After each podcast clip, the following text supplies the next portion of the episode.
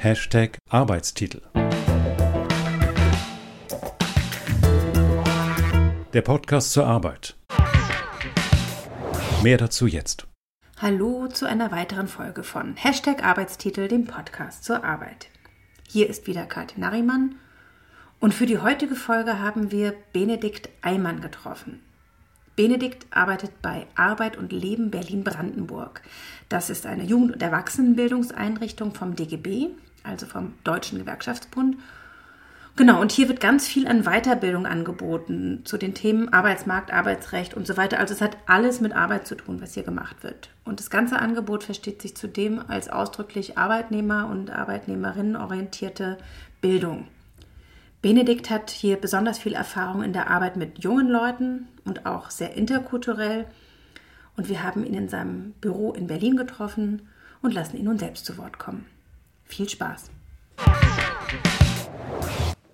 Ja, danke Benedikt, dass wir auch dich zu dem Thema Arbeit befragen dürfen. Du hast auch beruflich mit dem Thema äh, oder auf deinem Lebensweg dich viel mit dem Thema Arbeit auch beschäftigt. Und meine erste Frage ist wie immer, wie ist es dazu gekommen, dass du dich mit dem Thema Arbeit beschäftigt hast? Oder was genau, wie ist das in dein Leben gekommen, das Thema? Ich glaube, ernsthaft in mein Leben gekommen ist das Thema zum ersten Mal am Ende meines Studiums. Ich hatte Geisteswissenschaften studiert und dann war ich ganz plötzlich, wie es mir kam, mit der Notwendigkeit konfrontiert, ernsthaft Geld zu verdienen, also über Jobs äh, in äh, Tankstellen oder bei der Post äh, oder so hinaus. Und ähm, ich hatte das Gefühl, ich kann überhaupt nichts. Ich kann gar nichts ich habe nichts anzubieten, wofür mir eigentlich jemand Geld geben will. Und das hat mich in eine, in eine Krise versetzt. Und um es schnell vorzuspulen, ich habe mich dann entschlossen, noch eine Ausbildung zu machen. Ich habe dann eine Tischlerlehre gemacht. Ich wusste, dass ich mich für Sprachen interessiere und, und ins Ausland wollte und musste aber gleichzeitig jetzt sofort Geld verdienen und wollte eine, äh, etwas lernen, mit dem man Geld verdienen kann und habe dann eine, eine Ausbildung zum Tischler gemacht drei Jahre in einem kleinen niedersächsischen Dorf und dann hat es mich, dann hatte ich das Gefühl, ich kann jetzt was und das kann ich auch woanders anbieten. Dann ähm, bin ich nach Paris gegangen, habe dort als Tischler gearbeitet und plötzlich fielen äh, so Puzzlesteine zusammen, als ich nämlich ein, äh, nach einer Weile in Paris das Angebot bekam eines französischen Handwerksverbands, deutsch-französische Austausche für äh, Handwerker zu organisieren. Und da hatte ich das erste Mal das Gefühl, okay, hier fügen sich jetzt Dinge zusammen, die ich gelernt habe. Auch das, was ich vorher gemacht habe im Studium, äh, ergibt jetzt einen Sinn. Und so kam ich zur internationalen Arbeit. Auch das ist jetzt die Schnellfassung. Ähm, ich habe dann noch eine Ausbildung zum interkulturellen Trainer gemacht und bin dann schließlich als äh, Projektmanager bei verschiedenen Projektträgern gelandet und habe jungen Menschen, Fachkräften, Auszubildenden ähm, geholfen, im Ausland Auslandspraktika zu finden, also internationale Arbeitserfahrung zu sammeln. So, so kam es, dass ich mich mit dem Thema Arbeit immer mehr beschäftigt habe. Und in diesem Zusammenhang haben mich ganz, ganz viele, also ich würde sagen mehrere tausend Bewerbungen in den letzten sieben, acht, neun Jahren äh, erreicht, die ich gelesen und mit denen ich beschäftigt habe. Es ging darum, äh, dass Azubis und junge Fachkräfte sich für Auslandspraktika bewarben und äh, ich habe viel mit Menschen gesprochen, was willst du denn eigentlich im Ausland und was wäre dir denn wichtig, was im Ausland passiert, wenn du dann Praktikum machst. Und immer wieder bin ich in dem Zusammenhang auf die Antwort gestoßen, ja, eigentlich würde ich gerne was ganz anderes machen als äh, das, was ich in meiner Ausbildung mache oder gemacht habe. Und ich möchte gerne das Auslandspraktikum dafür nutzen, mich neu zu orientieren. Und dann habe ich mich gefragt, wie kommt das eigentlich, dass so viele Leute eigentlich was ganz anderes arbeiten wollen, als sie das tun? Und dieser Frage bin ich, mir ging das ja selber lange so, dass ich das nicht formulieren konnte. Und ich bin dann mehr und mehr dazu gekommen, zu dem Schluss, es müsste doch Menschen eigentlich ähm, früher beigebracht werden oder Menschen müssten doch eigentlich früher angehalten werden, formulieren zu können, was sie begeistert, was sie bewegt, was sie, was sie eigentlich machen wollen. Und das, das ist das Stichwort begeistert. Das begeistert dich sozusagen auch ähm, offensichtlich jungen Menschen dabei, äh, junge Menschen dabei zu unterstützen. Was würdest du sagen in deinem heutigen ähm, dich damit beschäftigen mit dem Thema Arbeit? Was findest du schön daran? Ne, du hattest gerade schon hergeleitet, diese, diese Idee von junge Menschen zu begleiten. Was würdest du sagen, ist das Schöne daran, sich mit dem Thema Arbeit zu beschäftigen?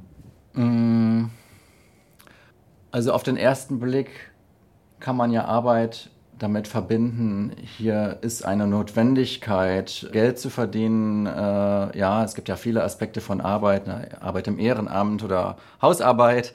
Ja, aber ich denke jetzt, wenn ich jetzt erstmal daran denke, ich arbeite, weil ich mein Leben verdienen muss, also meinen Lebensunterhalt verdienen muss, dann finde ich das Schöne daran, mich mit dem Thema zu beschäftigen, okay, jetzt, äh, da habe ich jetzt erstmal eine äußere Notwendigkeit und wie kann ich in diese äußere Notwendigkeit sozusagen meine eigene Freiheit noch mit rein, ähm, reinbringen. Also wie kann ich es so gestalten, dass ich das übereinkriege? Also ich muss irgendwie Geld verdienen und wie kann ich gleichzeitig aber äh, schauen, dass ich das möglichst angenehm oder sinnvoll mache. Und äh, das ist sicherlich immer ein, mm, ein Ringen, ein, ein Ringen, Freiheitsgrade da reinzubekommen in die, in die Arbeit. Genau, und das ist wiederum das Stichwort Ringen. Das ist sehr schön. Dieses Ringen beinhaltet ja auch was Anstrengendes. Das Thema Arbeit ist ja auch ähm, ein, ein existenzbetreffendes Thema, wie du schon gesagt hast, den Lebensunterhalt verdienen. Was würdest du sagen, was ist nicht so schön daran, sich mit dem Thema Arbeit beschäftigen zu müssen auch oder sich immer damit wieder zu beschäftigen? Was ist, was könnte schöner sein, wenn man in dem Kontext rund um das Thema Arbeit arbeitet? Was würdest du anders gerne haben? Ich glaube, dort, wo ähm, Zwänge und Notwendigkeiten überhand nehmen und Freiheit so stark eingeschränkt wird, dass ich unter Druck komme und mich selber nicht mehr wiederfinde, da fängt es an, anstrengend und unschön zu werden.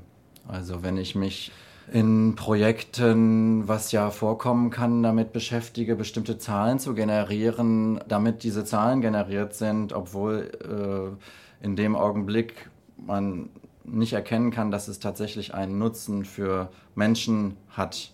Ja, aber in einem Projektantrag steht, dass man bestimmte Zahlen oder bestimmte Ziele erreichen muss. Wird es dann unangenehm, es kann langweilig, zäh werden. Ja.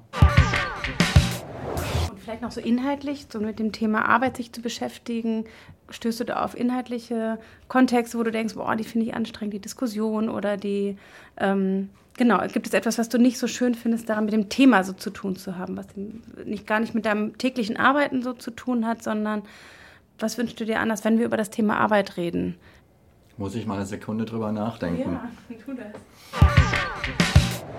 Auch mit der nächsten Frage einfach weitermachen. Mhm. Dann kommen wir da vielleicht da nochmal drauf zurück. Ähm, welche Veränderung siehst du, wenn man das Thema wirklich größer denkt, also über deine tägliche Arbeit hinausgedacht, deine eigene Arbeit hinausgedacht, wirklich das Thema Arbeit als Thema, Arbeitswelt. Ähm, welche Veränderung siehst du auf dieses Thema zukommen? Was wird sich in den nächsten zwei, drei Jahren verändern? Welche Themen wird es bestimmen, diesen ganzen Kontext Arbeit? Na, Arbeitsorte haben sich ja jetzt in den letzten Monaten schon verändert. Viel, es geht viel ins Homeoffice. Es wird, ich glaube, Arbeit wird sich mehr ähm, also wird sich räumlich so verändern, dass Menschen mehr an verschiedenen Orten sitzen und über digitale Kanäle miteinander arbeiten werden, was voraussichtlich Konsequenzen hat, auch für den möglicherweise für die Kommunikation, den sozialen Zusammenhalt, für das Zusammensein. Also diese Distanz sehe ich sehr zweischneidig. Ich sehe dies nicht, ich will das nicht verteufeln, aber ähm, ich habe jetzt nach vielen Monaten Corona schon mehr äh, das Bedürfnis, echte Menschen wieder zu treffen in einem Raum, dass wir zusammensitzen, so, so wie hier uns, uns gegenüber sitzen, ja, und nicht nur uns über Bildschirme und Kameras anschauen. Das finde ich auch problematisch. Das finde ich äh, auch psychologisch problematisch. So, also ich glaube, es gibt ein Grundbedürfnis äh, nach nach Zusammensein. Ja, das hat irgendwie was, naja, in Anführungsstrichen diese Körperlichkeit, also diese physische Präsenz. Mir ist es wichtig, dass das weiterhin stattfindet. Und das sehe ich, dass sich das verändert. Ich arbeite auch als Trainer und kriege mehr und mehr mit, dass mehr und mehr Trainings ins äh, Online verlagert werden. Und ich glaube, dass, bestimmte, dass ich bestimmte Effekte in Trainings nicht erzielen kann, dass aber Unternehmen, beauftragende Unternehmen, das erstmal nicht interessiert, sondern sie sehen ein Ersparnis von Reisekosten zum Beispiel, ja, eine Vereinfachung der Organisation, äh, günstigere Raumkosten. Also lässt man den Trainer in Berlin sitzen und die Teilnehmer bei sich zu Hause.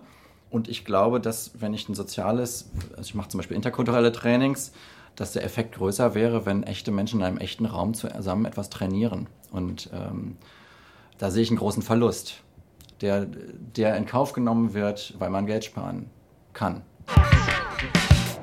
Und wenn man jetzt diesen, die, äh, diese Veränderung nimmt, ähm, mehr im Homeoffice, mehr über digitale Wege kommunizieren, was würdest du sagen als Veränderung der nächsten Jahre, die du befürchtest oder auch die bevorsteht wahrscheinlich? Was bräuchte es, was müssten Menschen mitbringen, um damit umzugehen, um damit einen guten Umgang zu finden? Was bräuchte es deiner Meinung nach? Ein Austausch genau darüber. Also äh, das nicht zu übergehen, sondern schon zu thematisieren, was, ähm, was schwierig daran ist und Wege zu finden, diese Schwierigkeiten halt äh, auszuräumen oder, oder best bestimmte Grundbedingungen dann herzustellen. Also wenn ich, wenn ich jetzt merke oder wenn viele Menschen merken, das tut mir nicht gut, den ganzen Tag im Homeoffice zu sitzen, dann wäre es, finde ich, wichtig, aus Arbeitgebersicht zu organisieren, dass Menschen auch sich wieder treffen. Ja, dass die Bedingungen hergestellt werden, dass Menschen sich treffen. In Räumen oder wie auch immer. In echt auf jeden Fall. In echt. Genau. In echt. es gibt auch echte Begegnungen digital, aber in analog sozusagen, genau. Man kann sich ja auch analog treffen, ohne äh, sich echt zu begegnen. Meine letzte Frage ist, ähm, was würdest du mir empfehlen, mit wem sollte ich noch reden, wenn ich zu dem Thema Arbeit weiter Menschen befrage? Fällt dir jemand ein, den ich dazu befragen könnte? Ich kenne Menschen, äh, beschäftigen sich mit Arbeit, sind arbeitsrechtliche Berater. Ja, hier im Haus gibt es arbeitsrechtliche Beratung für Migranten. Es gibt Menschen, die entwickeln hier eine Software, äh, in der Jobcoaching dokumentiert wird. Es gibt Menschen, die äh, entwickeln digitale Lernprogramme, um arbeitsplatzbezogene Grundkompetenzen zu vergrößern bei Menschen, die nicht gut lesen, rechnen und schreiben können. Wer fällt mir noch ein? Doch schon was. Wenn dir noch mehr einfallen, immer her damit gerne.